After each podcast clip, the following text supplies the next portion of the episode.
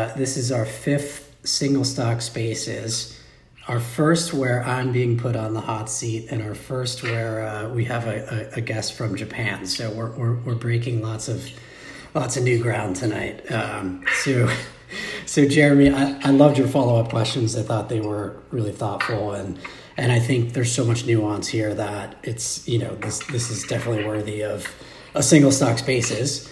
Um, so so let's do that. What I wanted to do, I did want to give a little bit of context on the stock. Um, because not everybody will be familiar. It's a microcap E&P oil and gas, and so um, I wanted to give a little bit of context of what this was before the incident, um, just so that we're all on the same page. So this, in my estimation, Amplify, but we'll call it Ampy the rest of the time. Um, I thought, you know, pre-incident that Ampy had the most leverage, um, really, of, of any U.S. traded oil and gas company, um, leverage to a higher price uh, commodity deck. And you know, just to give a little bit of perspective, there's a bunch of different reasons why. There's there's they're operationally levered, they're financially levered, um, and then they trade at one of the lowest valuations. So the combination of the three of those in a higher price deck environment uh, is really powerful. Um, so you know, just just on the operational leverage, they're a higher cost producer of oil. They're somewhere you know, kind of kind of middling gas producer.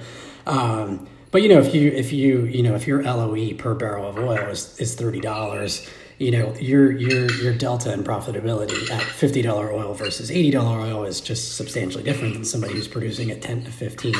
So ton of operational leverage.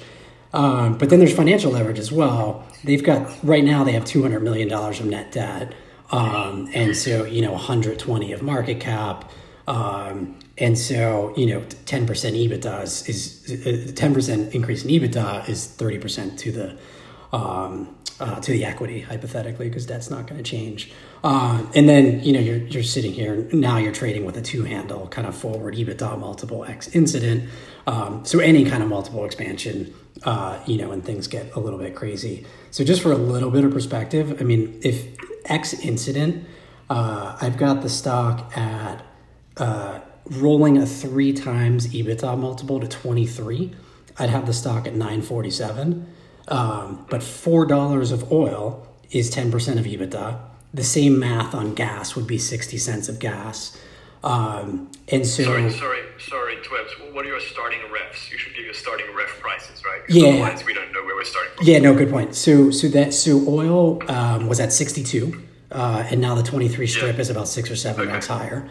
Um, So, so you've kind of already got this. I just was looking at an old model. So, so versus that model that was at sixty-two, uh, and then and then gas was I believe three twenty-five. Um, it, So like rolling three times EBITDA on that price deck was getting me to 947 when you just generate cash and pay down debt. So this is like outside of capital allocation. That's where this that's where the story would get insanely convex. Um, but let's just put that aside for now because it just makes the math more complicated. So so four bucks of oil um, from that reference point would get you another buck thirty in the stock. So then you're kind of not, uh, and this was, by the way, three times EBITDA was getting me to 950 on the stock. So $4 of oil, which gets you 10% EBITDA, would get you to 1080. Um, a point of multiple would take that 1080. So it, rather than three times, if you were at four times, that 1080 would go to 1436. Um, you know, so so you basically the point is is that you know there's all sorts of leverage with just small changes in the environment so you can imagine what happens you know if, if folks think oil is going to 80 or 85 or 90 i mean you would just get literally insane uh, you know price targets um, and of course the company can trade at a huge discount to that but you know the leverage uh, all else equal here was actually what attracted me to the story in the first place. Um, so that's the context I, of the stock yeah go ahead. Just while you're sorry, while you're setting the valuation context, so other than the three times EV EBITDA at various price decks, can you talk a little bit about the PV10? Because yeah. like at 60 $62 oil and 325 gas, isn't PV10 still in the teens? Pre pre incident. That's right. PV10 yeah. per their deck, whatever, is still a teen stock. So you're saying three times EV EBITDA is like a nine to ten dollar stock with oil down, oil down 15, 20 percent from current, and gas obviously a lot lower.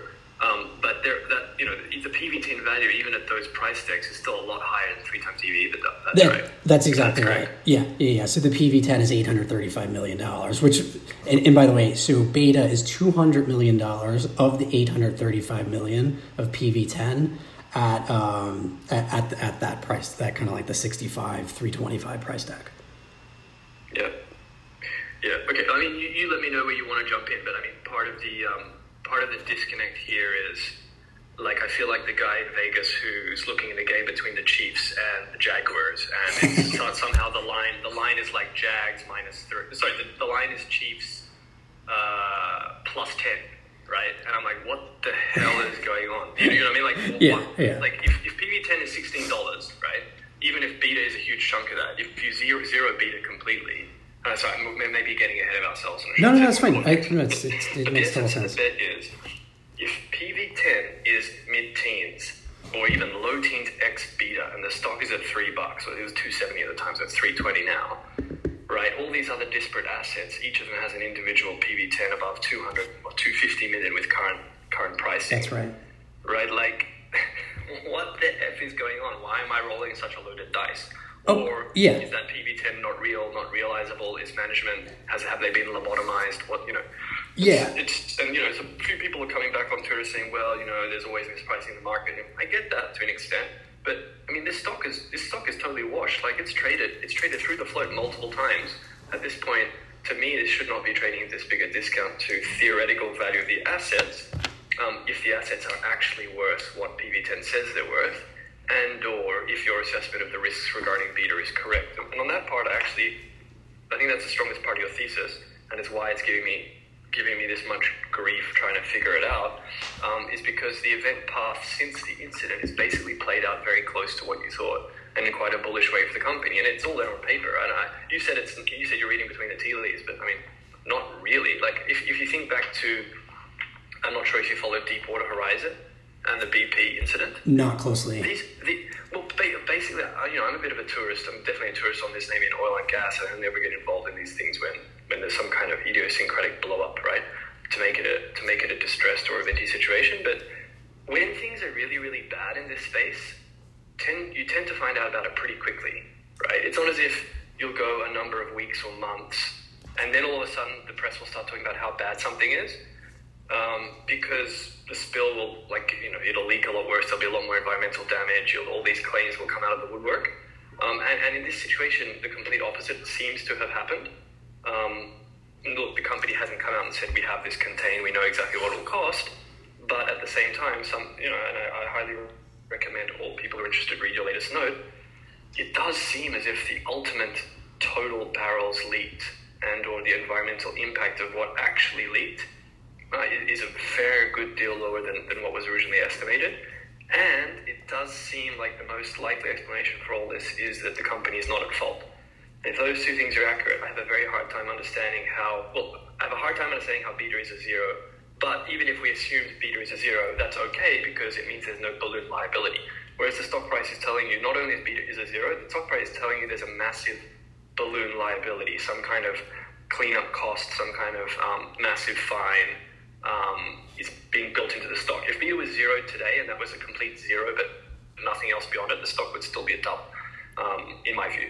So Right. maybe you could opine on where we are from that perspective. Yeah, so I wish I had a silver bullet, Jeremy, but I think it's death by a thousand cuts, honestly. So there's, let's talk through a bunch of them, right?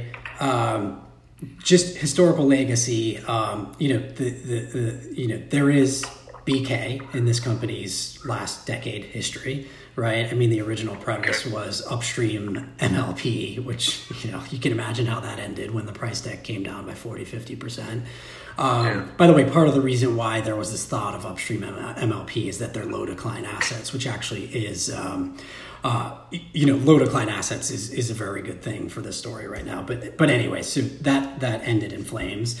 Um, you know, Fir Tree um, didn't have the best operating history in energy. Uh, you know, and their theory was, you know, let's jam two un- underperforming uh, investments together. And yes, they got G and A out, but I mean, Fir Tree, Fir Tree basically hightailed out of the industry in December. Um, so, so you know, a lot of that just I think leaves energy specialists, um, you know, just stay away, right? I mean, look, the same thing happened with Sandridge until Sandridge just bashed you over the head with the math, right? I mean, Sand- Sandridge was just as obvious nine months ago um, when Josh and Cuppy and those guys were posting about it. And, you know, one day it just, I don't know, it just started working, you know? Um, so I don't think, you know, like it's not totally without precedent. So, anyways, there's that.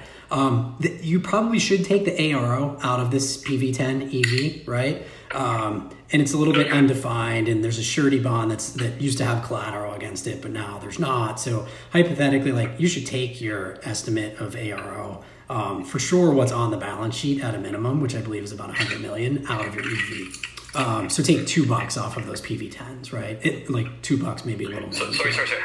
How, how much of the uh, ARO sits at beta though?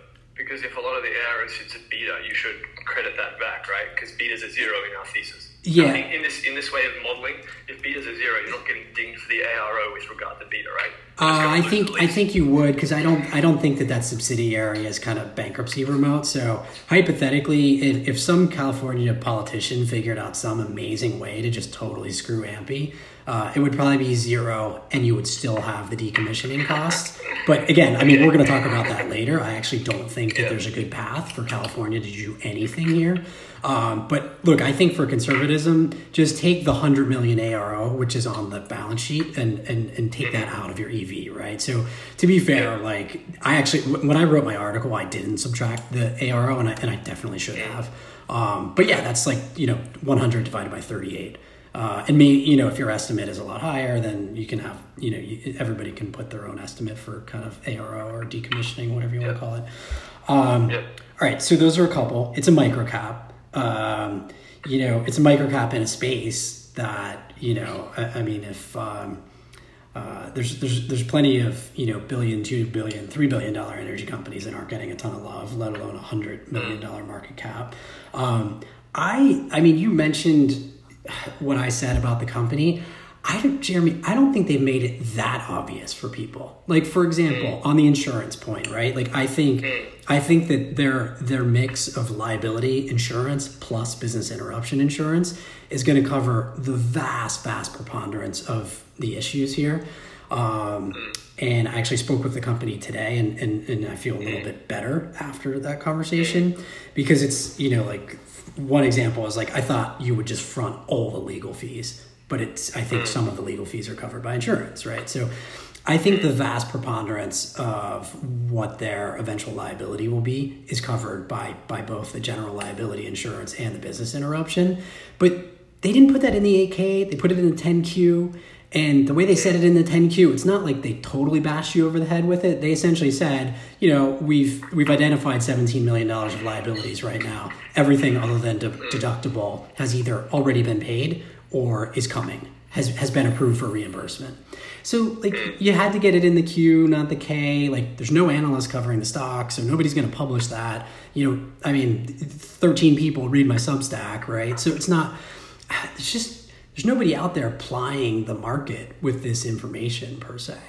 Um, so, and anyways, that's just one point. Like, look, there's a lot of what I'm doing, and it in the entire article that I wrote, everything.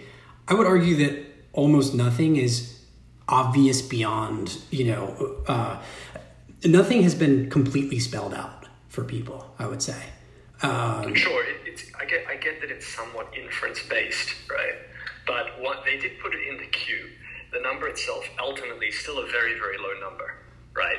Given when you put that together with the fact that we know the spill is only going to be a tiny fraction of the 3,300 barrels estimate originally, right? And that that, as you pointed out, all the beaches are now open again, or the vast majority are now open again, and have been since those expenses were recorded, right? So it's reasonable to conclude. I'm not saying they're bashing you over the head with it, but any reasonable market participant would con- would conclude that that 15, 20 million dollar number for cleanup costs alone, as you said, well, covered by mostly by insurance, less deductibles, which I assume is a few million bucks or Yeah, whatever. Maybe yeah. it's 20 percent of the number. Uh, that doesn't really matter. Right. The point is, in the in the grand scheme of the enterprise value of this company, this is a total rounding error at that stage. Right? So, if it's, even if it's even if it's two times this 15, 20 million number for total cleanup, if there's a back end cleanup cost that somehow is backloaded. They didn't cover in the first, you know, three, four weeks of cleaning up all this. They find some super rare antique bird that needs to be sent to China to get the feathers polished or whatever, and that costs, you know, air freight being what it is,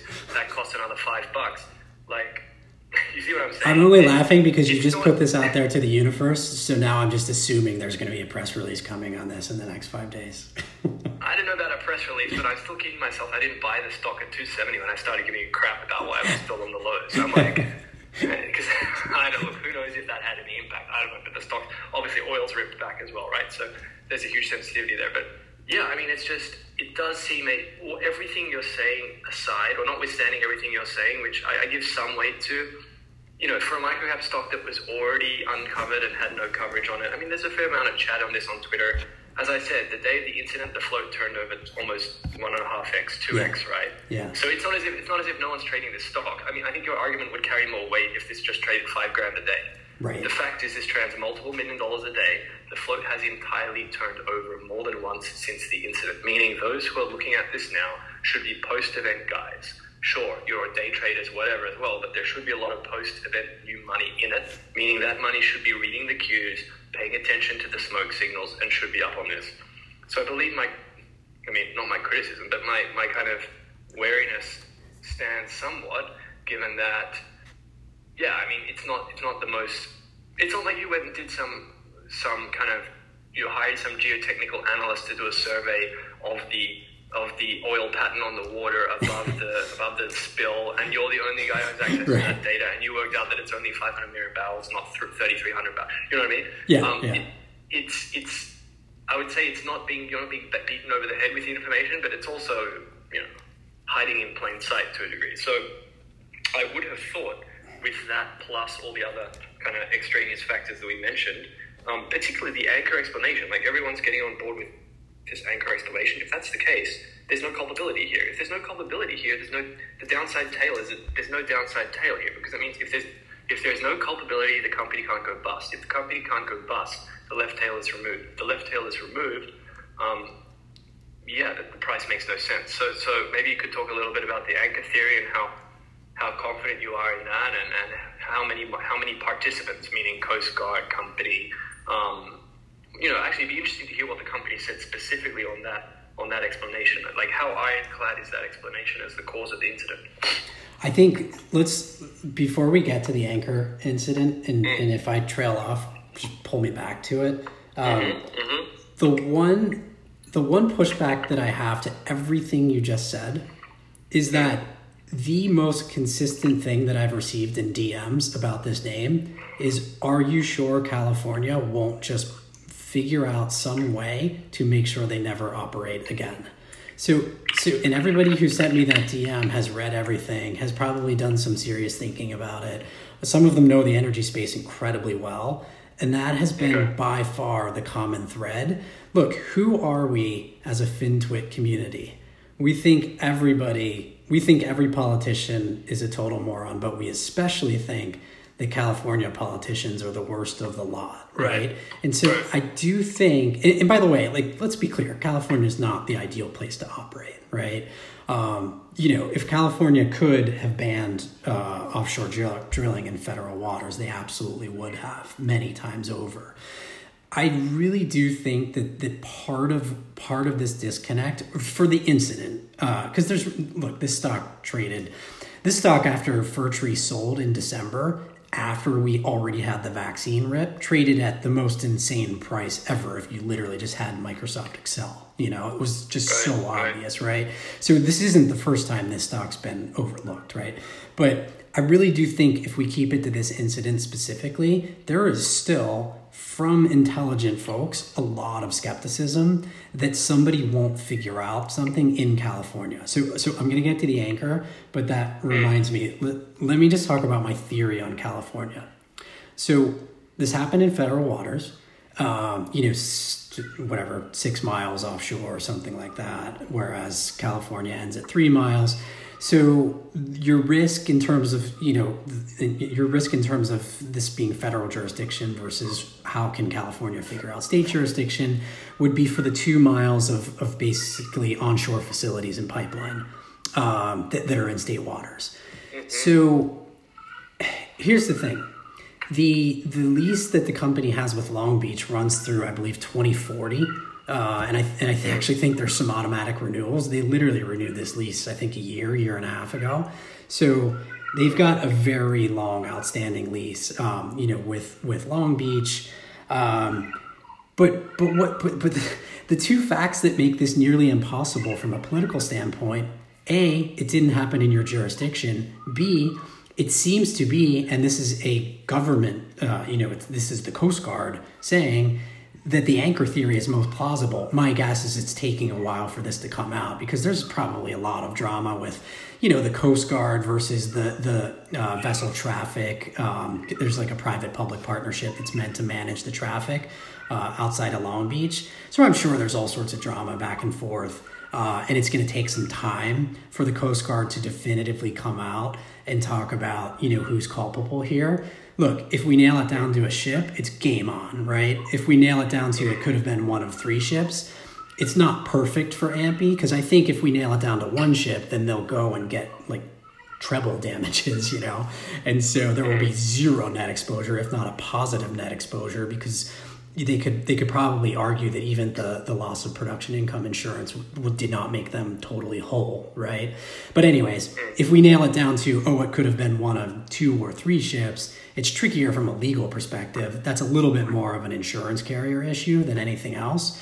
Um, but you know, I think that would that would really it's just going to put the state of California in a terrible place. So not only was it not in your jurisdiction, but it also wasn't the company's fault and you want to essentially you know end their lease in long beach and figure out some clever way uh, to tell them that they can't operate the, the you know that couple miles of pipeline that's in state waters. I mean it's just the the event pattern is incredibly have difficult. You, have you looked at or is it in the public domain the lease agreement with long beach regarding force majeure events and what gives california the right to cancel the lease? I have not seen i have not the, seen the, that. the reason the, the the reason the anchor issue is by far the most important, with regards to all your energy experts who know far more about this than me are worried that California is going to take the asset. How is it possible to take the asset unless they're culpable? It's basically, well, it's not possible. It's not possible. Can I, can I, can I jump in real quick? Yeah, go ahead, I Matt. want to say one thing. This is Matt, uh, given to tweet. the only thing I wanted to jump in just, just have you guys discuss is the issue could be that California or the feds to come up with that they did not report the incident fast enough. They come up government can come up with any reason they want to. Right. So that is what I think you should be focusing on. They can come with any loophole to say you you you are delinquent because of that. Nothing to do with how the original leak happened. So I'm going to jump off, but that's all I wanted to say. Appreciate, that, appreciate that. that. I appreciate. Yeah, yeah that's great. I mean, that would be an extremely difficult thing to actually get done. I, I, I wish that we had an event pass that came out where we, we knew for a certainty it was not their fault, but then California or someone nevertheless tried to pull the lease in some form because they took a few extra hours to respond. Because that would be, from my perspective, that would be almost impossible to prove culpability or negligence. Um, and even then, that would be a huge overreach. So yeah, the stock would definitely get dinged on that. Let's say, well, we can debate whether the stock would get dinged because, um, as I said, even if beta's a total zero, as long as there's no balloon liability, I, I, I can't see how you know three-year forward market value is is anywhere close to here. But that, that aside, if that event pattern did happen and we assume the stock would absolutely crush, that'd be a huge opportunity in my mind. Like, right. I, I know this is totally unrelated from another industry, but like these these disasters, there have been a huge number of crazy, crazy disasters of various culpabilities in various industries. And you'd be surprised how hard it is to take the assets away from the operator. Right. I'm not sure right. if anyone followed the Autostrada d'Italia incident in Europe a couple of years ago. There was a massive bridge collapse. It was the fault of the um, the people who own the motorway because they hadn't been spending necessary capex to keep the bridge. Even and the government said they're going to take it off them. Stock got absolutely trashed. Uh, in the end, they couldn't. They had to negotiate a settlement. They weren't going to win a legal case. Uh, look, completely different jurisdiction, completely different set of facts. So I don't want to stretch the analogy too much. But the point is, if you can, and, and Matt's point is a good one, that there was this delay of some hours where they responded to the incident. Maybe Twebs, maybe you have some clarity on what could potentially cause that um, delay in reporting, other than some nefarious activity, which which seems to be there could be a few reasons for, for a three or four hour delay in reporting that don't necessarily mean they were trying to hide anything. But that, that aside, um, yeah, I, from a, from a legal extracting the values to extracting the asset standpoint, if that were the set of facts and you presented those to Ampy's lawyers, I'm sure they'd be very confident they'd either end up with the asset or huge compensation for expropriation. So, so I, th- I, I think I have I have two things I'd like to add on this. Number one, the Plains All American Santa Barbara incident in 2015 happened on, uh, you know, happened on state jurisdiction, and was caused by gross negligence. They, they in fact uh, were, were found criminally uh, they were they were charged and and and, and prosecuted criminally, um, and and Plains All American was given the ability to rebuild the pipeline. Uh, so that's one. Uh, you know, if there was a more clear cut case of you know of having all the excuses in the world uh, to just get after it, I think that was the one. Uh, all, all the twebs, what, what's the jurisdiction there? Is that Oklahoma or something? I mean, no, so Matt's point would be this is California. No, no, it's California, Santa oh, Barbara. Well, yeah, yeah. Well, like okay, it, okay, it happened well, sorry, like literally sorry. running parallel to the highway. Like you know, my bad, just, my bad. yeah. So, so I think that's important. Um, number that's two, huge, that's huge. Yeah. Yeah. So number two, there. So uh, Amplified declined to participate uh, in the in the state the state senate and the state house uh, held some hearings. You know, I'm sure it was going to be one of those uh, like DC theater events where you just try and make the company look bad. Anyways, they declined to attend um, because they didn't have to. And what's interesting, I can't get the proceedings yet. I'll have to figure out some way to get them. If anybody on this call can figure that out, please help. Um, but the LA Times article that came out uh, summarizing the Senate hearing, and this is a committee of the Senate, I think it's the Water and Natural Resources Committee. Paragraph two essentially said, while legislators uh, while legislators caution that there's you know basically almost no way to uh, end federal offshore drilling, you know they did say that we got to make sure that the pipelines are maintained. But you know I'm, I'm paraphrasing, but essentially you know part of those proceedings was like yeah we can't really do anything here, but uh, uh, you know let's talk about some other stuff. So there's there's a couple things that make me feel better here, but none of which uh, more so than the anchor incident, which I've been putting off talking about for five minutes. Um, well, well, what what do you think? Just going back to the delay, because I mean, there's two parts. Oh, yes, yes. There's the potential cause of the actual rip in the pipeline, and there's uh, Twebs wrote up in his article and discussed on the pod with Andrew Rangeley, Andrew Walker.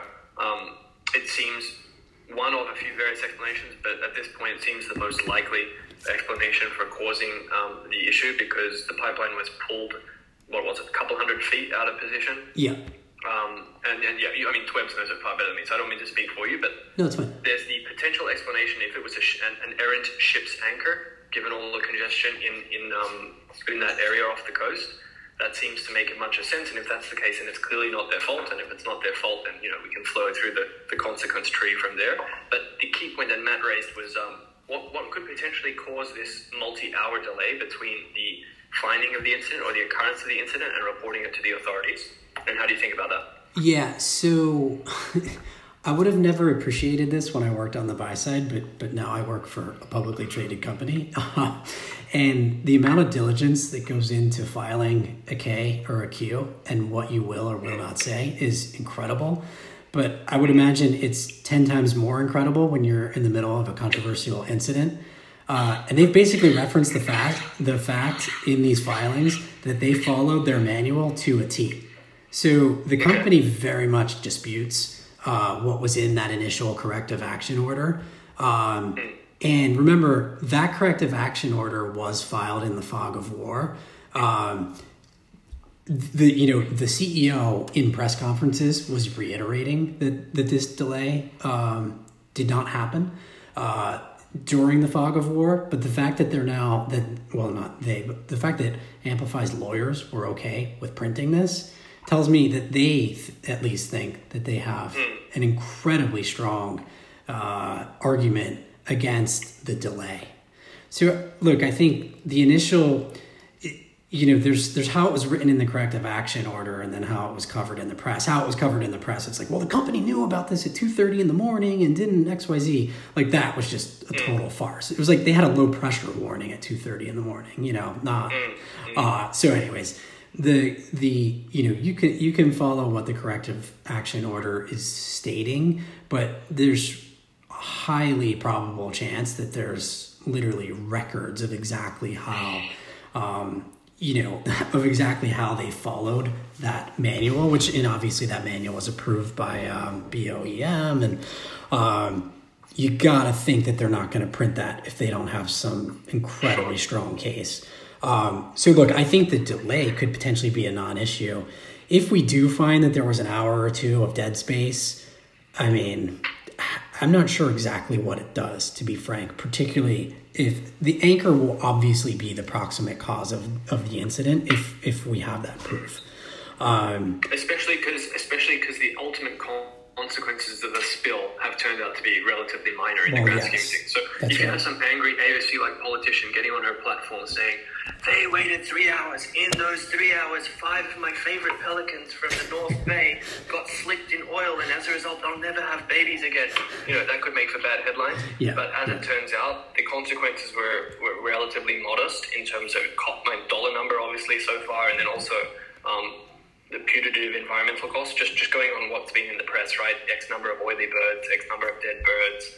You know. Um, not to not to be flippant, but but in the grand scheme of things, it, it seems to have been relatively um, a, a, an excellent cleanup job thus far, and so you would expect there to be a, a, a direct uh, relationship between the amount of environmental pain um, and discussion in the press and the consequences of any potential delay. And, and to my mind, there hasn't been that, and so you would, you know, again, it's an assumption, but you, I believe it's a reasonable assumption um, the cost of that delay, even if there is a cost, should be relatively mild. Is that fair? Yeah, I think I think that's I think that's all completely fair. Hey, hey. Webs, can I jump in for a second? Of course.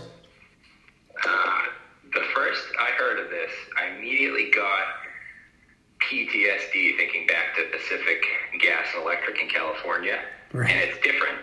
Mm. But mm, they had utility infrastructure that caught on fire through no fault of their own and due to just a very special doctrine in utility regulation, they were, you know, on the hook, basically liable for um, the damages that were caused. So it was just like a wrinkle in utility regulation that actually took them down, even though, you know, you could say it was the, the lightning that caused the forest to catch on fire and then their stuff just got caught up in it. So even though that this could be Ampy's uh, no fault of their own, are there any weird California state regulations that we should be aware of because the the utility got screwed just because they were in California, so it's very specific to the state. Is there anything like that that we should be aware of? I, I mean, I don't think it's really as the only real wrinkle is just from a fe, the, from a federal perspective. The Oil Pollution Act states that you know the owner of the asset is the first line of defense, and hence, uh, you know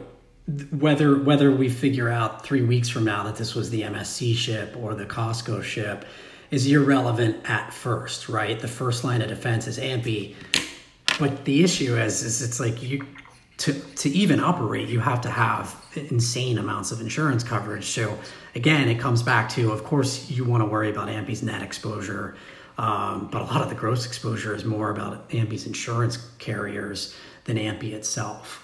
So I would say the Oil Pollution Act is really the more, you know, is, is probably the, the wrinkle per se. Um, but I, I, I can't, it doesn't mean that it doesn't exist, but I can't think of, um, I can't think of anything that presents a wrinkle uh, um, other than the Oil Pollution Act. I think that's fair. I think it also probably would have surfaced by now. Someone probably would have brought it up. I mean, PG&E was very well covered, so the utility analyst brought it up like immediately. Uh, but I feel like we would have heard something by now. So thanks. Yeah, I think I, I actually what Jeremy said in the beginning about usually the good news comes out quite quickly. Uh, sorry, the bad news comes out quite well, quickly bad, in, an, in, yeah, in an incident like this, and um, you know, there, you know, we're we're about I think forty five to fifty five days post event right now, and um, the real news that is leak, leaking out, to be honest, is about the anchor uh, including the new revelation from this weekend that the Coast Guard has also deemed the, Cos- uh, the COSCO Beijing to be a vessel of interest. Um, so, Jeremy, is, is it a good time to talk about the anchor incident, or was, do we do we leave anything hanging? Yeah, I mean, I see what you did there. um, more about it? I mean, it's it's fairly it's more the context. You know, like is there more detail to add to it? I, I feel like we, we went through it in various bits and bobs. I, I was actually going to try and press you on like moving on from the actual events, sorry, the actual facts, to how we get paid. Yeah. Because there, there's Can, I- can I can, can I pose a yeah, sorry, question? Can I sorry. pose can I pose a Sure, question to you guys before you get to the page? Just because a little bit, um, I, I I think it's, T Webs is interesting because T Webs was involved in this before the oil spill and did a great job with his write up, and I was involved with it for a few years before that. So I have some perspective with Ampy, which is all bad. That Everything's been bad basically up until the oil spill, which every listener should know. This company has uh, missed production, uh, bankrupted, uh, merged that people didn't like. Literally, there's nothing that good happened except for oil prices going. Oh, they they hedged their oil at the wrong time. Or actually, Oh no, come on! Their it at the hedges were amazing during COVID. I'm sorry, I take it back. I didn't. Mean You're absolutely right. The hedges were amazing, and the market still sent the stock to 60 cents. Yeah, Didn't care exactly. at all about any of the mm. hedges. It was totally irrelevant. So, and then now they have all the hedges that are bad, and then we get no credit for the strip for the future years. So. Yes, yes. It's, it's truly unbelievable, but but this is the question I, I really I truly think this is the key to the story, and, I, and I'm cur- really curious to hear you guys' perspective on this. The market cap right now is like 100 and whatever it is, 20, 30 million, I, I forget something around there, and it's lost it's lost 100 million from uh, from from the spill, and yeah, the strip's up a little bit, but this thing has this thing does not go up or down really with the strip, as we all know, except it did. It did actually because of T Web's post.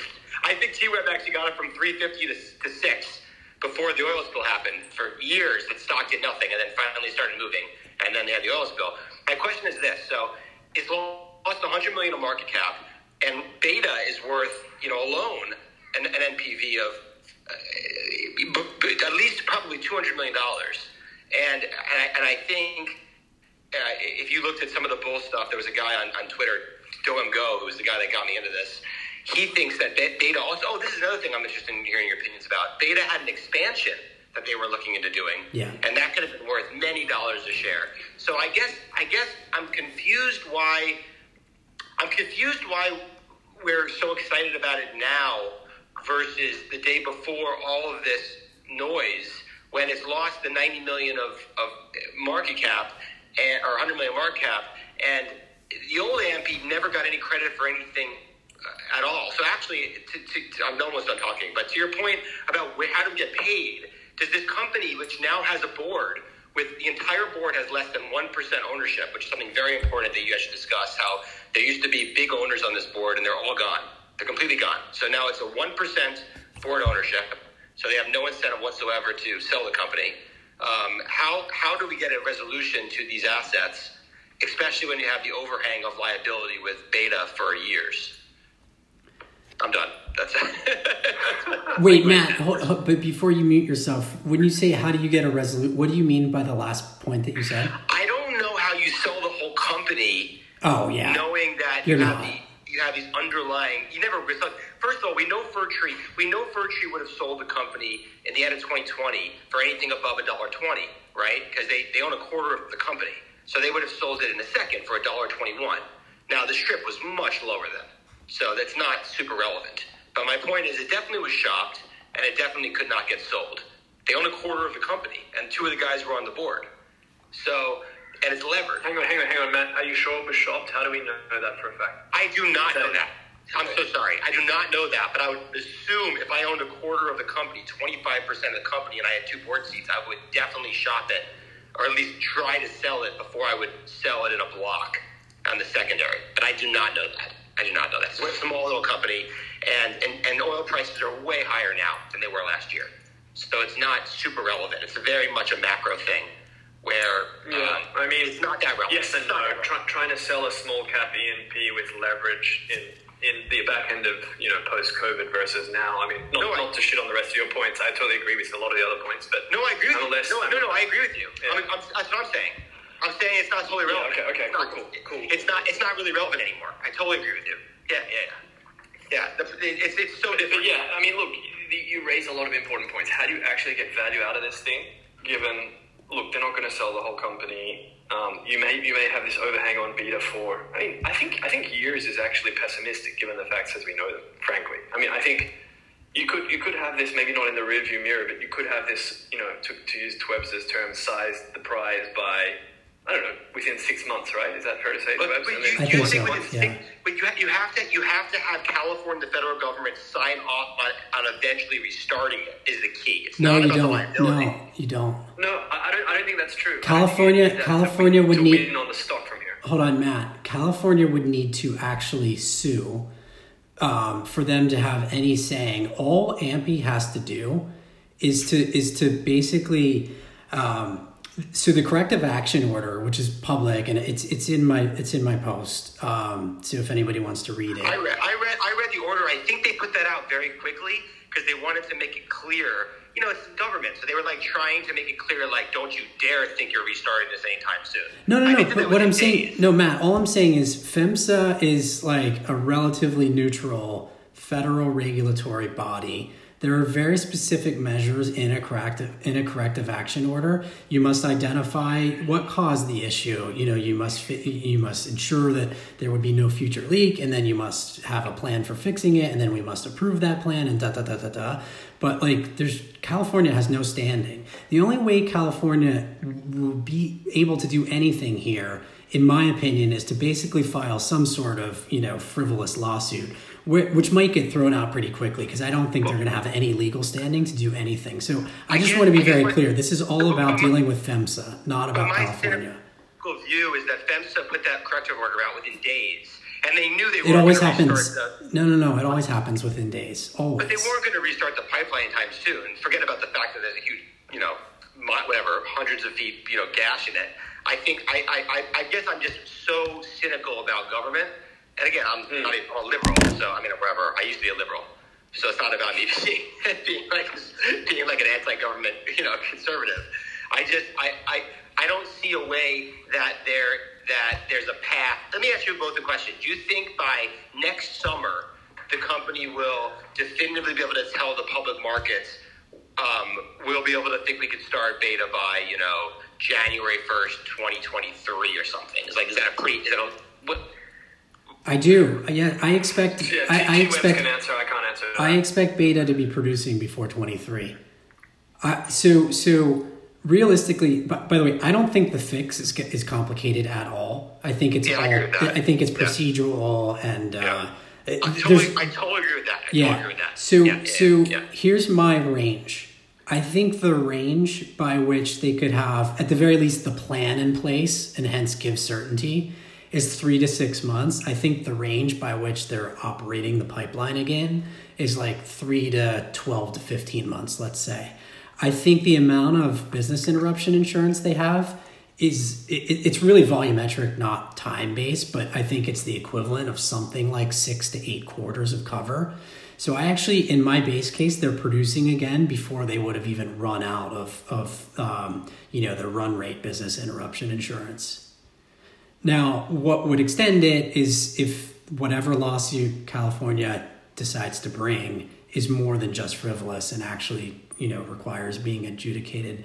Um, but again, I mean, look, when the Coast Guard comes out at some point in the next couple of months and says that they've identified that it was this one vessel or that or that other vessel or both of them, I mean, it's just going to be challenging for you know California to put any resources against you know trying you know trying to fight what I think will be an unwinnable case.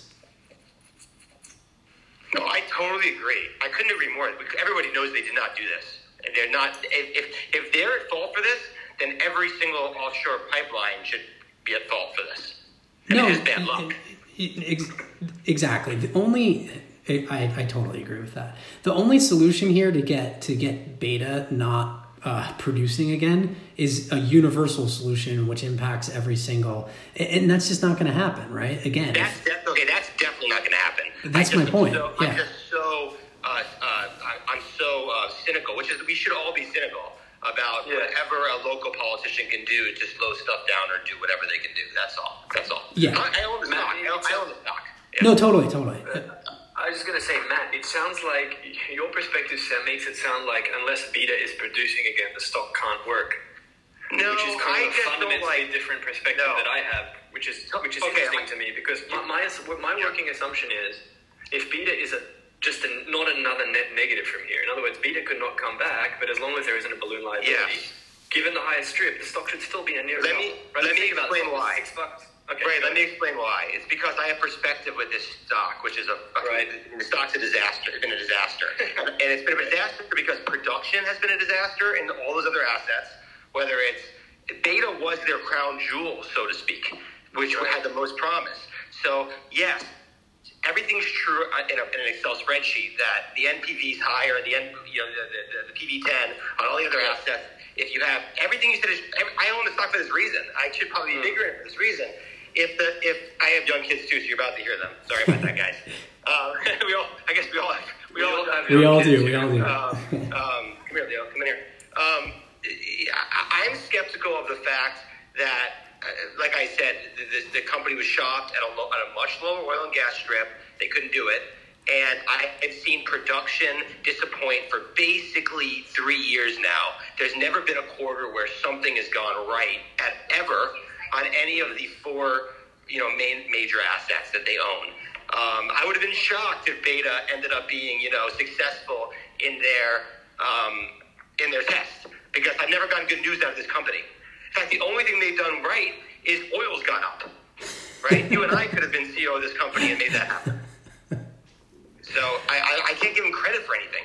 By the way, know, it- just to be clear, my bias is that when you have gallows gallows humor in a stock, it's it's about to start outperforming, and you're landing on pretty thick I here. was, I was just going to say, Matt, I was just going to say, all the people who have that wealth of experience that you have and years and years of pain and disappointment, I thought all these people blew out after, after, the, after the beta. I'm smaller. I, I thought the, I'm I'm smaller in it now than I was before beta, but it's not because it's only I am. I didn't net add. I didn't net add. Yeah. Unfortunately, I am Yeah. a little net, a little net smaller. I mean- but you made the point Yeah. about the flow trading, like two x. You know, the day it came out. I always find that stuff so interesting. I would love someone to write a book Mm. about or a, a paper about that. Because you, you did comment it could be day traders, but we, we all know most of that flow was probably traded like 20 times over each share Right. by some Yeah, guy yeah, chat room. You know, so I don't know. I don't know how much it turned over.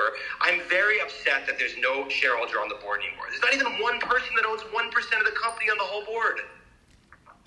Well, listen, Matt, I don't Yeah, I accept mean, your I don't accept your? Nomination. What'd you say? What'd you I say? I don't accept your nomination. I'm too busy. I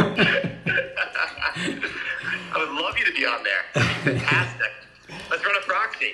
Should we have the final D? Oh gosh. Uh, Twebs, Twebs, can I can I can I push you on one other thing that ties in with what, what Matt's saying, and that is like, Yeah. why haven't they sold one of the other assets at something approximating PV10, or I mean not approximating, but even a chunky discount to PV10, but a huge value creating level versus where the stock trades? Why won't they sell one of these other assets, and or do you have a perspective if they can, or would they sell one of those other assets? Because in your last note you said um, they don't want to be perceived as a distressed seller of assets Yeah. frankly, anyone who owns stock today doesn't give a shit if they're what they're perceived as. If they sell, if they sell Colorado, if they sell um, East Texas or whatever at 25% discount to PV10 and get completely delevered, that changes the entire equation, changes everything. Um, and you see, you should see huge value realization in the equity. Now, now, maybe they just don't give a shit because they don't own any of the stock. To Matt's point, which which is a structural issue we probably need to address.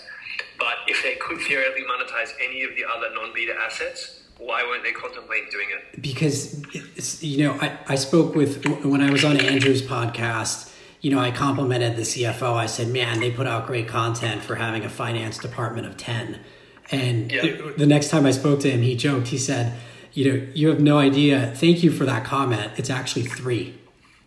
I mean seriously Okay, they are really really thin and it is in everybody's interest for them to handle this this incident uh, and not think about anything else for a while Yeah, um, I, I, to, to, to, I could defend that too. Actually, my defense with that would be is that the strip went nuts the last what six months, I guess. yeah So it's like there you can't just like flip a switch and immediately they, they couldn't have sold it in 2020 an asset to make to make the kind of money they can make now. So I, I'm I'm sure that's high on the list of priorities in the next six months to do exactly what I think the stock works. I mean, I think I do think the stock works. And So- works Let's well. put it. Let's, So- let's put it another way then. Why hasn't someone tried to take control of it and do that? Yeah, Right? I mean, like, why isn't there a smart PE guy coming in, buying this whole thing up, It's doing so whatever with small. Vita, putting it in runoff? Yeah, What It's you a mean micro shit. personal- This is a micro shit. Yeah, but not every PE shop is Blackstone or Permira. Okay, This right? is Like, there's tons guys looking- small.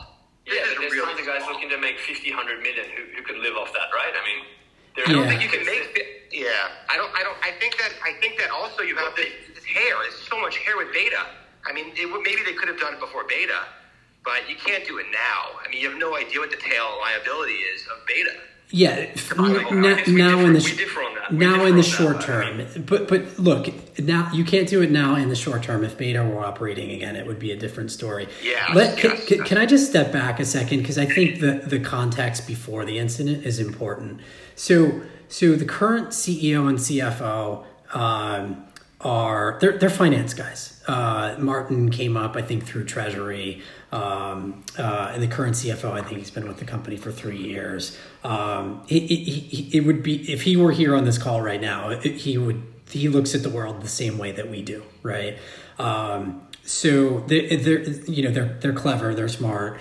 The story that they were starting to pull together before the incident was let's turn into a capital return story. The issue that they had was the RBL. There, these these lenders um, absolutely want to reduce their exposure and be out of it. Um, the this this RBL, it's the entire debt stack, by the way, um, has another two years. Oh wait, oh wait, Twebs, Twebs. Yes. I got to push back because I've been I own this stock longer than you. Do you know what that was the story in 2018? That was the entire story when they merged together AMPY and MPO.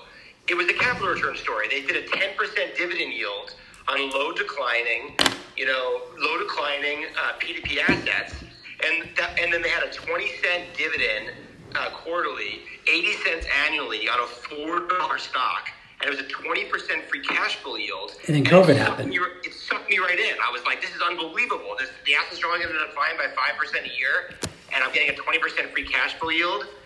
The dividend lasted three quarters. Yeah, COVID happened. I mean, what are you gonna do? No, I know, I know, but the concept of the capital return, low decline, I mean, that that's old. That's the old, that's the same story it was, I'm saying, in the past. Well, so And- and- yeah, Yeah. what I think what I think they were teeing up to do was we've got this RBL around it matures in November of 23. Um, there's there's a restrictive covenant in the RBL that says you can't return capital until you have uh, more than t- uh, I think it was you got to have your net debt needs to be 25 percent uh, below the the facility amount, right? So at 245 you would have to be kind of like 180 or less of net debt and so you know today as we stand there at 200 of net debt i think what when they would have considered an asset sale is if there was just no real path um, or if or you know if if the bank had redetermined redetermined them lower again that sort of thing i think they would have said you know what like this is just too much of a hassle we've got to get the rbl out of here and thus let's go sell an asset um, but you didn't necessarily have to do that, right? When I first wrote the stock up, you know, hey, there's, you know, they, they talk about how they're gonna they were gonna generate two hundred million dollars of cash between this year and twenty two and twenty three. 50 of that this year and 150 in the next two years. You you you basically would have what could have worked in terms of being able to both buy your stock and um, make well make do with the banks was kind of do half and half. So 75 for repurchase, 75 to pay the debt down um, over the next two years. And by the way, if you're buying 75 million of stock uh, over a two-year period, and you you know, I think at the time that I first wrote the company up, it was probably I don't know 160, 170 a market cap. Um, that's a pretty good story, right? And that's why the stock started working. Um, so I I don't think you know I think that's kind of their game plan going in. Obviously, it's 50 times more complex now with this incident. Um, but look, I think ultimately the way that you get paid on the stock is that there's go. I don't know exactly what you know. The stock was 575, and now it's three and change, and we're sitting here arguing, you know, why there literally might be zero net liability, but maybe the number's 20 or 30 million. You know, um, okay, so your first trade is just your first trade is whatever amount of convincing information convinces the market that the beta issue is walking towards resumption. I think it will be probably a PHMSA um, filing that gives clear instructions on what the company needs to do to be operating again. You don't literally have to be producing, right? I mean, the market will anticipate um, and kind of get you there.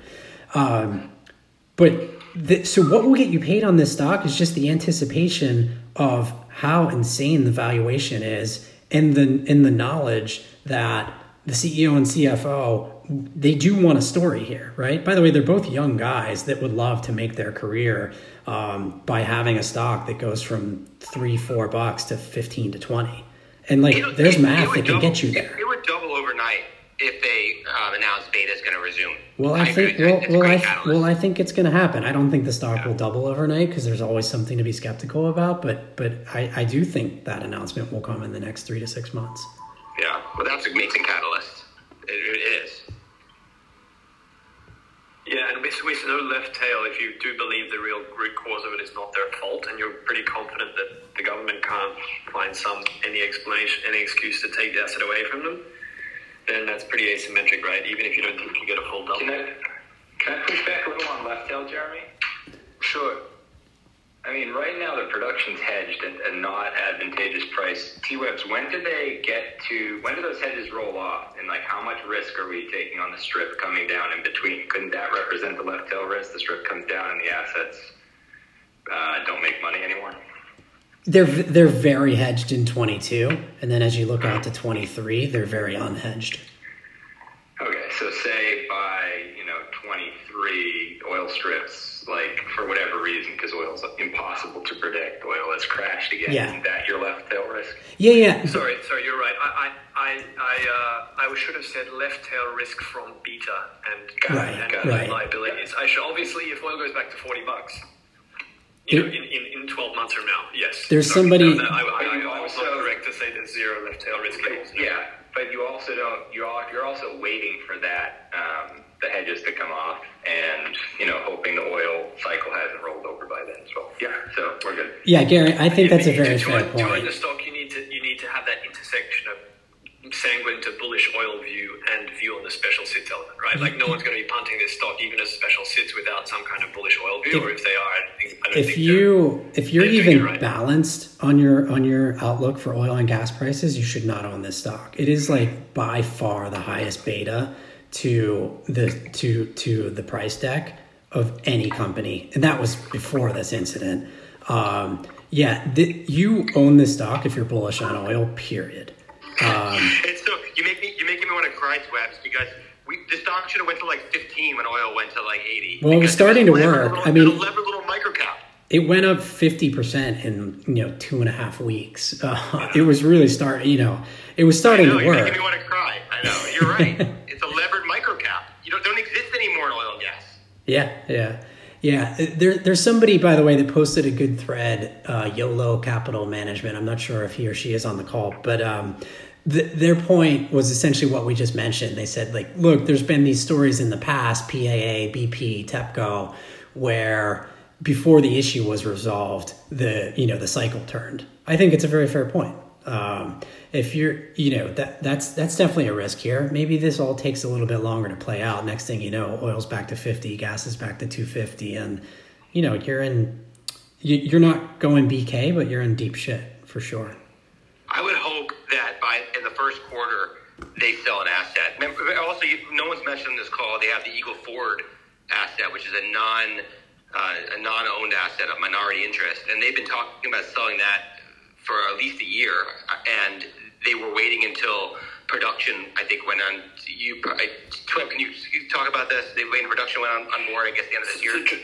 Just before that, just before that, I just actually have to bounce. I have another call, but um, so yeah more, more of this stuff is not really in my wheelhouse anyway, so I'll let the experts take over. But thanks again for organizing and, and best of luck to everyone. It's a lot of fun. I'll do another one soon. Thanks, Jeremy. Appreciate it. Nice meeting thanks, you, Jeremy. Cheers. Yeah, you too. Bye. Eagle Ford's a likely sale, isn't it? 12? I mean, yeah. They were saying they were going to sell it anyway. Yeah, it's just small. Um, But, it was like 50 million or 75 million or something like that. I mean, that's that's material to the to, to the credit line and to de-risking. I would think a little I, bit. I think the I think the PV10 is only like 30 or 40 million.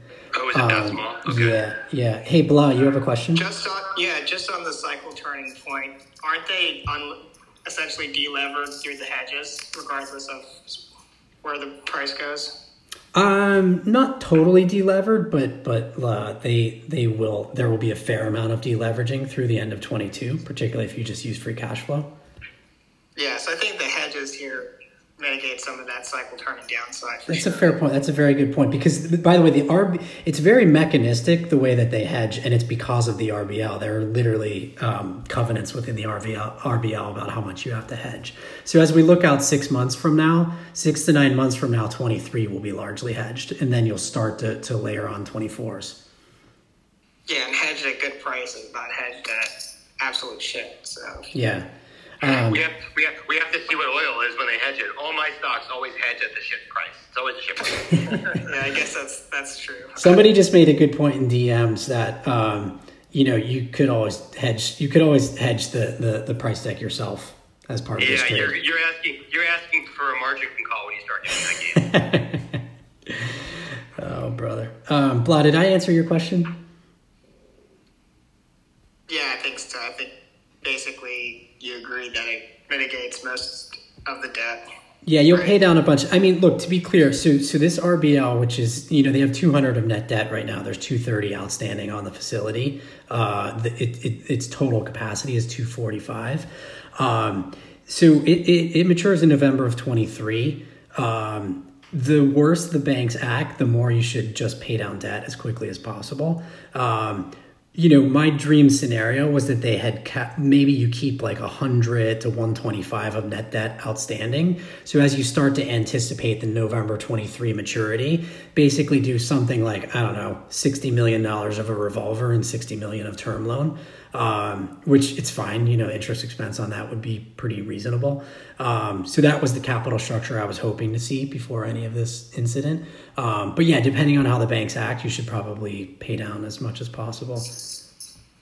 Yeah, agreed. So I mean, this is pretty asymmetric. I mean, it's hard to see how you lose. Oh, We can argue about the upside, but you know, even disaster scenarios with the hedges and insurance. I mean, yeah, yeah. Uh, Justin, Justin, what, what was your question?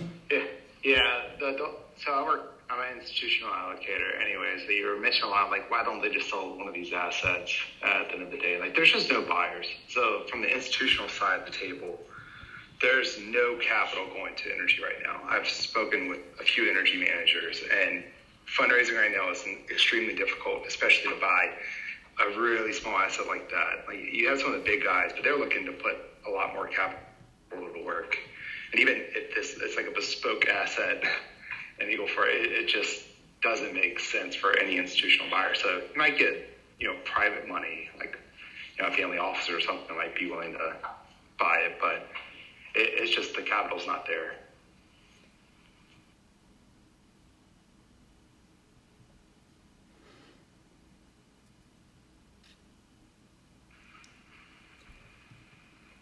Yeah, I think the assets probably need to go to a strategic. And I mean, I the one of the one the one that I spoke about on um, on the call with Andrew was the the Rangeley assets, which are their their Rocky assets, uh, and they're um, Chevron selling a package of assets that look very similar right now. Um, so you, you could imagine a scenario. I mean, who who knows what's going to happen with with that sale or with how Ampy feels about uh, their Rockies assets. But you could imagine a scenario where uh, you know somebody buys that package, and then you know why not tack on um, a bunch of similar assets to, to gain some scale. I, I do think it's these. If you're going to sell asset by asset, they've got to go to strategics. Yeah, I, I would just note that I, I've seen decks come across where like the largest strategics right now, they're just aren't deploying capital. It's just their shareholder bases just don't support new capital allocation even. So that's why we're going to see higher oil prices, which is a boom for Ampy, but Yeah, yeah, no, that's that's a fair point. so That's- yeah, I don't, I don't know when that tide turns. Maybe at two hundred dollar oil, maybe. who, knows? I, I'm I'm gonna go with I'm gonna go with that hundred dollar oil. Go ahead, Gary. This one's for you, and if you don't have it offhand, it could actually be for Matt because he mentioned it. So we know what the, the future price is based off the hedges. Matt mentioned that production has historically missed with this, this team, this management team, or they don't operate that well. Do we have a sense of the magnitude of the production misses and how that might impact your forward-looking financial model, if it's material or not? It hasn't been material. I can, I can, I, am the one that, I'm the one that knocked him. I'll, I'll, I'll just. Yeah, you sounded so upset about it. I can just tell you, living, the, owning, owning this stock. Again, a lot of it was the strip going down. Don't get me wrong, but owning this stock has been nothing but a disaster since the day they merged with MPO, which is when I bought it. And then both of those companies were a disaster before that, and then they were bankrupt before that. So basically, if you've been involved in either of these entities that, that were I mean, it's also true. It's so sad. It's so true. It's two bankrupt companies that came out of bankruptcy that merged because Tree was a majority shareholder of both companies Yeah. and merged them together. Then Fir Tree blows out of the entire position at $1.20 in December of 2020 after years of pain and owning the debt, whatever the hell. And then we all, all of us schmucks, bought bought it back, or I bought a lot of it then in that Fir Tree print. And then, um, yeah, here we are. So, hey, hey Matt. So, Yeah.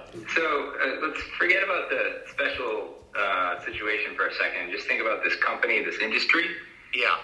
Like, what's different this time aside from oil? Like, might actually be going up and staying up, and that could be a huge deal. But like, is there something we're just missing? Are these just horrible businesses, and like, if they're just going to go bankrupt again?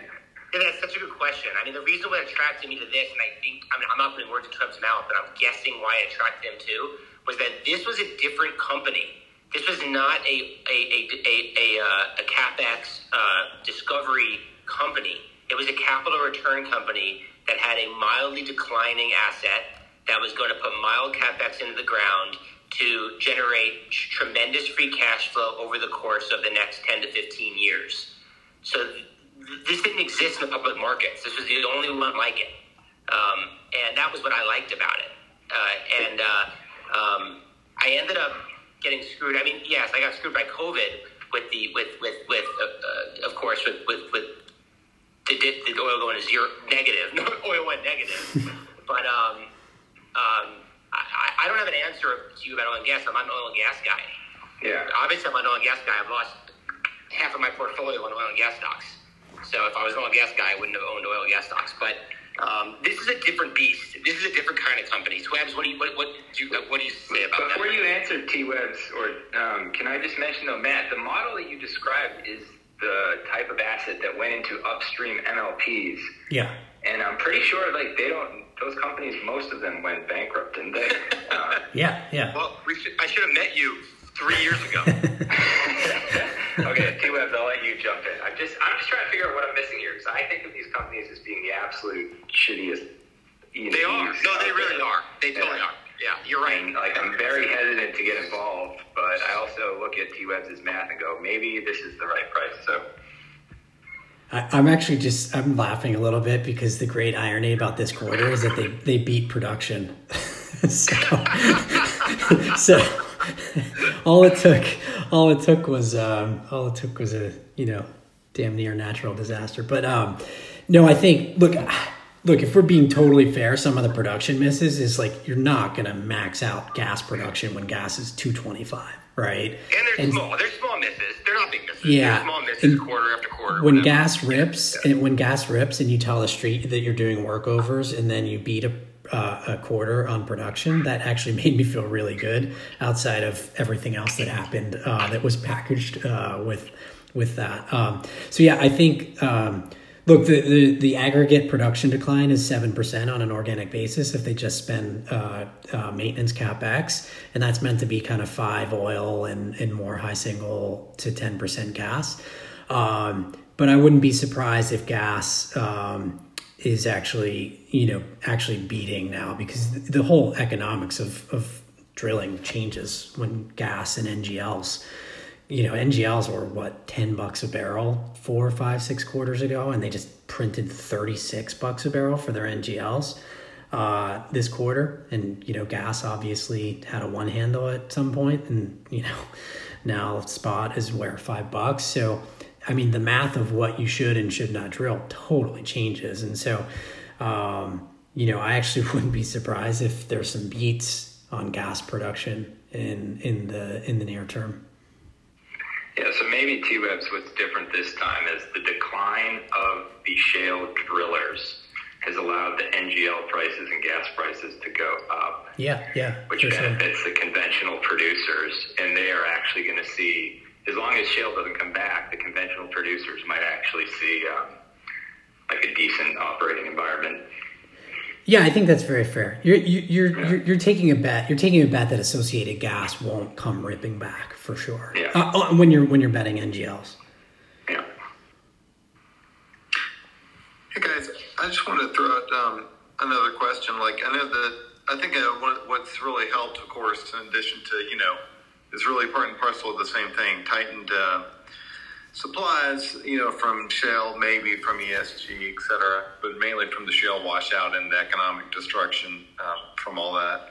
Um, so the capital return has been what's really got the stocks moving, that and the higher price. So is there any reason to think that AMP management is not going to stick to that once this overhang is actually, you know, uh, clear in terms of the you know, regulatory and legal concerns about this bill. I don't think so. No, I think they get it. I think Jason is very capable. I think Martyn's very capable. I think they understand what will make the stock work. But obviously, you got to get through all this drama, and you know, getting through this drama might be three months, might be six months, might be nine months. You know, hopefully not longer. But how come? How come Jason and I know Martyn? Martin was before Jason. Um, at no point did any of these executives buy anything 10,000, 5,000 shares, a board member by 10,000 shares. Not once, ever. I, I, it's just so hard for me to they're, reconcile. They're just, like, honestly, they're both very young. Um, they, it's not like they, the, these guys weren't like, oh, I'm an SVP at ExxonMobil and then I went off to a smaller company. Like, they're both young. What about um, the board members? No board members can see the value of the assets. Yeah, the first well, guys. I've made I've made my uh, my view on that topic very clear. Uh, it's crazy. You, you might have. They, you, should be ashamed of themselves. They you, should be so ashamed of themselves. You might have noticed. Uh, you might have noticed um, that there were a couple purchases uh, after the proxy. After a few individuals had a couple million shares vote against them. Um, so I, I, I didn't. I actually didn't. What they, they bought like 5,000 shares or something? I didn't notice that. Yeah, like 50, 60 grand or something like that. But yeah, I mean, I, I, I don't like that. I think if you're on a board and you have a financial perspective, um, you should own a boatload of stock, right? Because if you're a finance and guy and you don't own the stock, like wait, that's a problem. Not even that. No, I actually I disagree. If I'm on a board and I and, and, and I think my stock is vastly overvalued, I shouldn't own any of it. And I'll probably would tell the shareholder when he called me.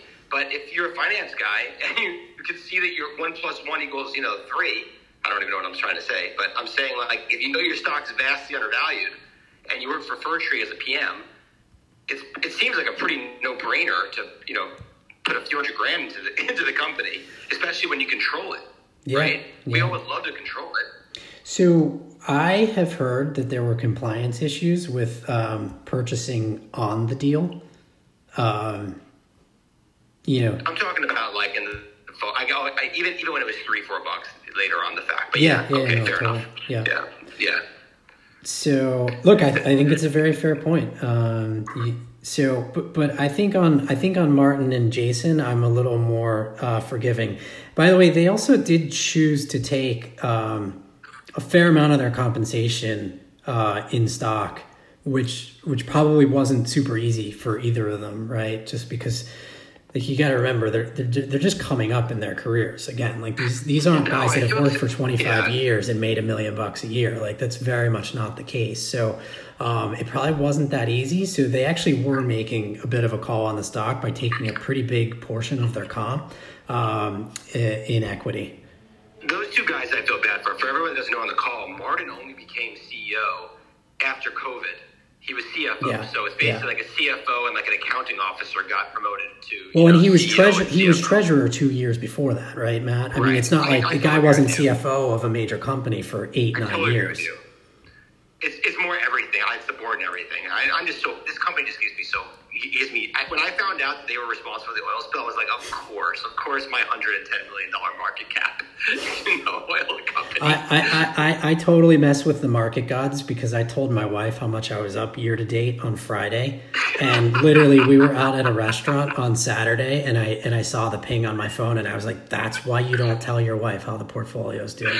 Idiot. Mine's worse. That's so great. That's a great story. Mine's worse. I, I instead of me spending time with my kids, I Google uh, or search on Twitter for uh, some of my bigger names, and that was a big name the day before the oil spill.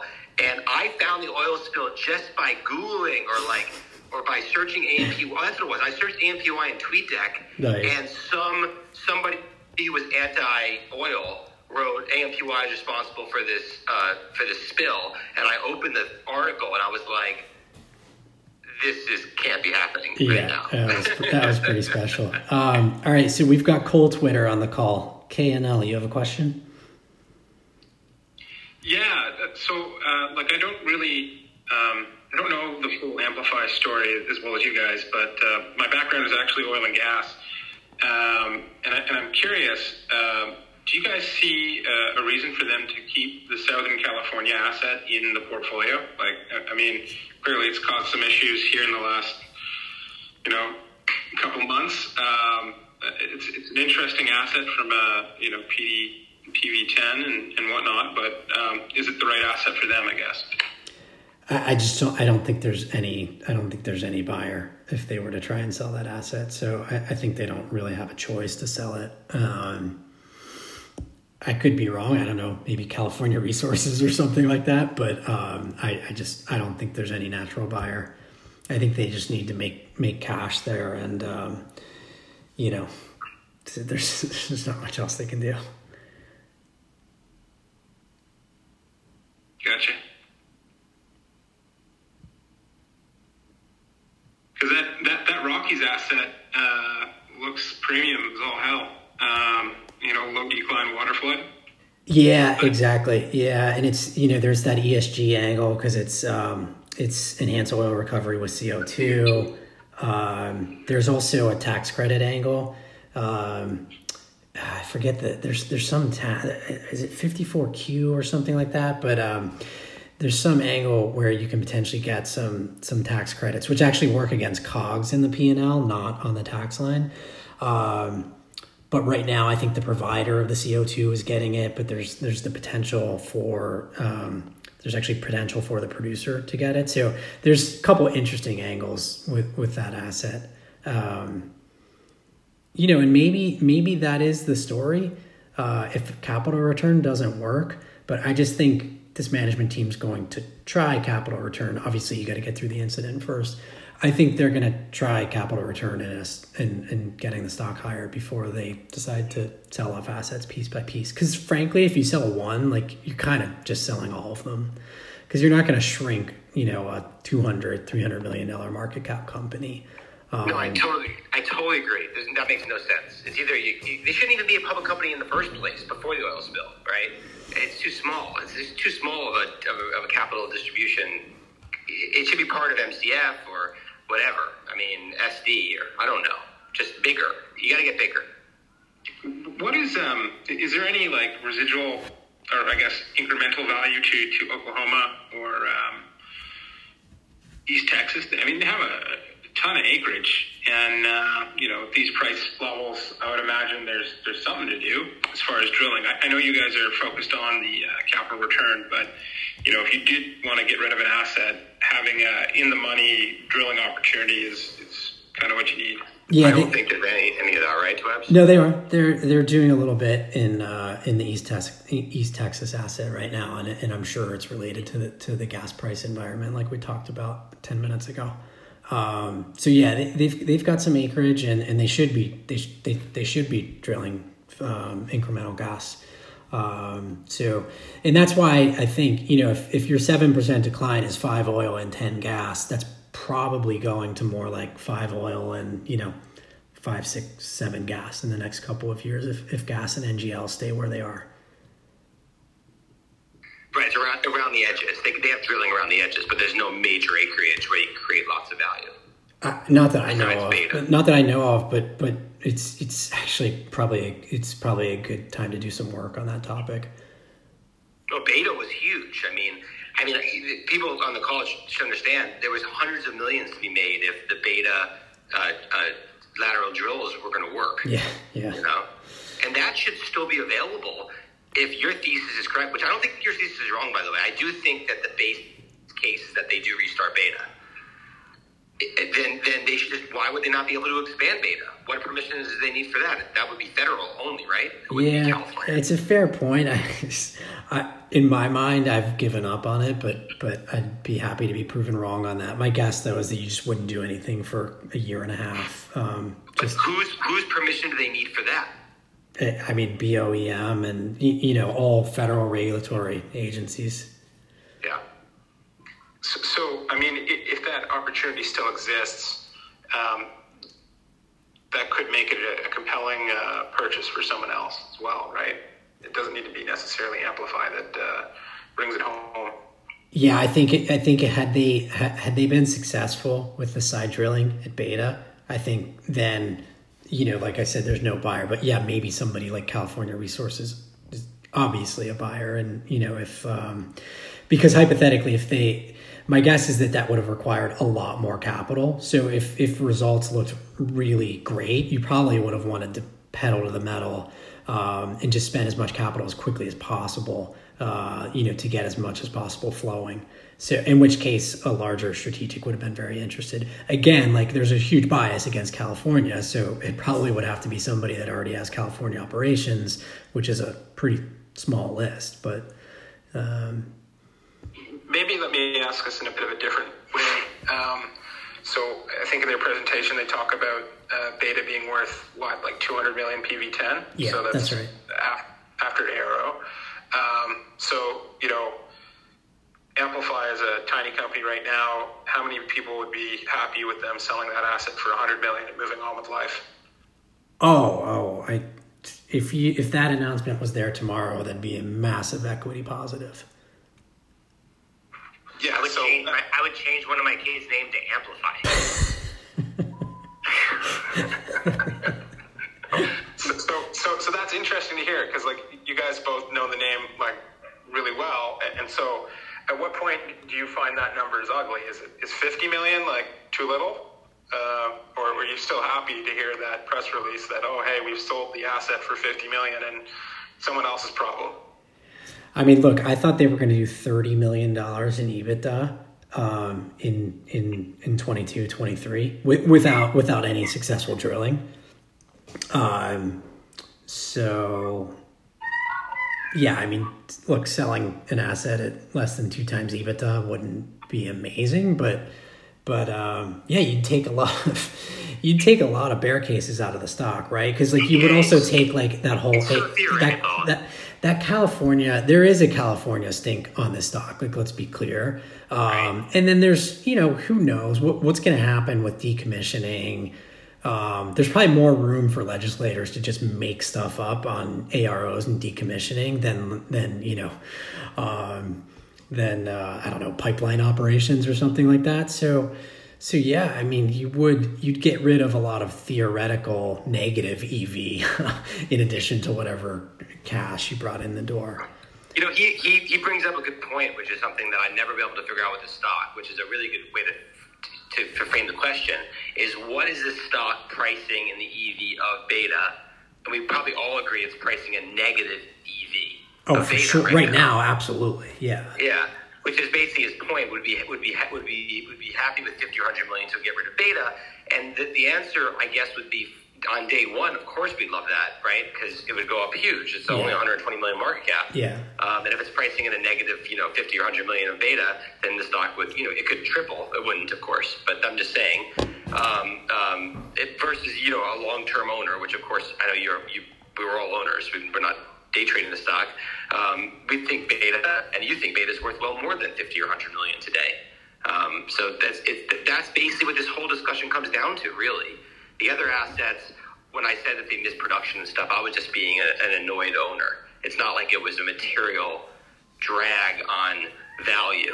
The stock went up and down with the oil, with, with, with, the price of the strip over the course of 19, 20, and 21. It had nothing to do with, you know, them uh, and their production um, in their, in their slight, very slight misses. But that's really what it comes down to. It comes down to the market thinking beta has a very large negative value today, uh, way more than the 100 million the stock went, way more than the 100 million the market cap fell, right? And, uh, and that's the opportunity, which is what makes it so interesting because, you know, to, to, to, to this conversation's point, yeah, that's it. That's all. Um, any Trevor, final? You're playing Island Boys there in the background. What? That's it's it's not it's not my kids. That's they are kids. thankfully they're fast That's asleep. Yeah, yeah. No, that's my kids. Twebs did it at 8 p.m. when his kids are asleep, and then at 5 p.m. on my time, my kids are all very much awake. I usually I single stock spaces by the way almost always happens at 5:30 p.m. and it coincides with my drive home but but um, that would have been you know I think 7:30 in the morning for Jeremy or something like that so to accommodate the Australian we had to, we had to accommodate uh, actually I- Australian is not relevant he's in Japan um, Yeah. so yeah yeah I mean, he's got a new baby. He's awake anyway. yeah, yeah, yeah. That's the same thing that uh, that that Shrub said. Shrub said, if my kids wake me up at two in the morning because he's in Monaco. Um, but uh, what do you think, guys? I think we've covered pretty much everything here. Um, Yeah, this was fun. I didn't even think I was going to participate, but I'm, I- this, I think this is a really helpful. Uh, and you've done such great work on this, Twebs. You really have. I mean, uh, Thank you. Uh, But let's just keep in yeah. mind the only time the stock working after I publish has nothing to do with me. It has happened to coincide with the XOP ripping a couple of times, so let's let's not try and give me a big head on that for sure. oh, I think that's really true. Both your original blog post and the second one both absolutely had to do with your your post. I don't. I mean, it's just the truth, but it doesn't matter. But that is why. No question about it. Yeah, no I, question I'm, about it. I'm going to strongly disagree with that, but uh, but but I'll take the co- I'll take the coincidence, I guess When somebody when somebody sent me your first blog post, because I didn't know you, as everyone on this call should know, I didn't know. We, we only met after this. We met after the oil spill, actually. Yeah, um, I yeah, read your yeah. blog post, and uh, someone sent it to me because I've been involved again for a couple years. And, uh, and I was like, this is amazing. This guy, this, this guy's going to get the story out. yeah, the stock like doubled like Oh, three boy. weeks. Yeah, oil was ripping. Let's let's. Uh, oil, um, oil, oil ripped for like three months before then. The stock went up like eight cents. Yeah. nice. It was your blog post. It was your blog post. Okay. Oh, it was man. very well done. All right, well, listen. So, everybody that has listened until now, first of all, that's really impressive. Um, we need to fill up the pipeline again with some new ideas for single stock spaces. So, um, th- this has been a lot of fun. But, but I've, I've, uh, I want to get, I want to get some new ideas. Uh, every single post, uh, it's- every single space has been a lot of fun. Um, and so, you know, whatever whatever you guys are interested in, if you think somebody's done really good work on the name, uh, just send them my way, and we'll get it scheduled. And with Off to that, put my kid, off to put my kids to sleep. Take care, everybody. okay, all right, I'm gonna I'm gonna end it there. Thanks thanks everybody for joining in.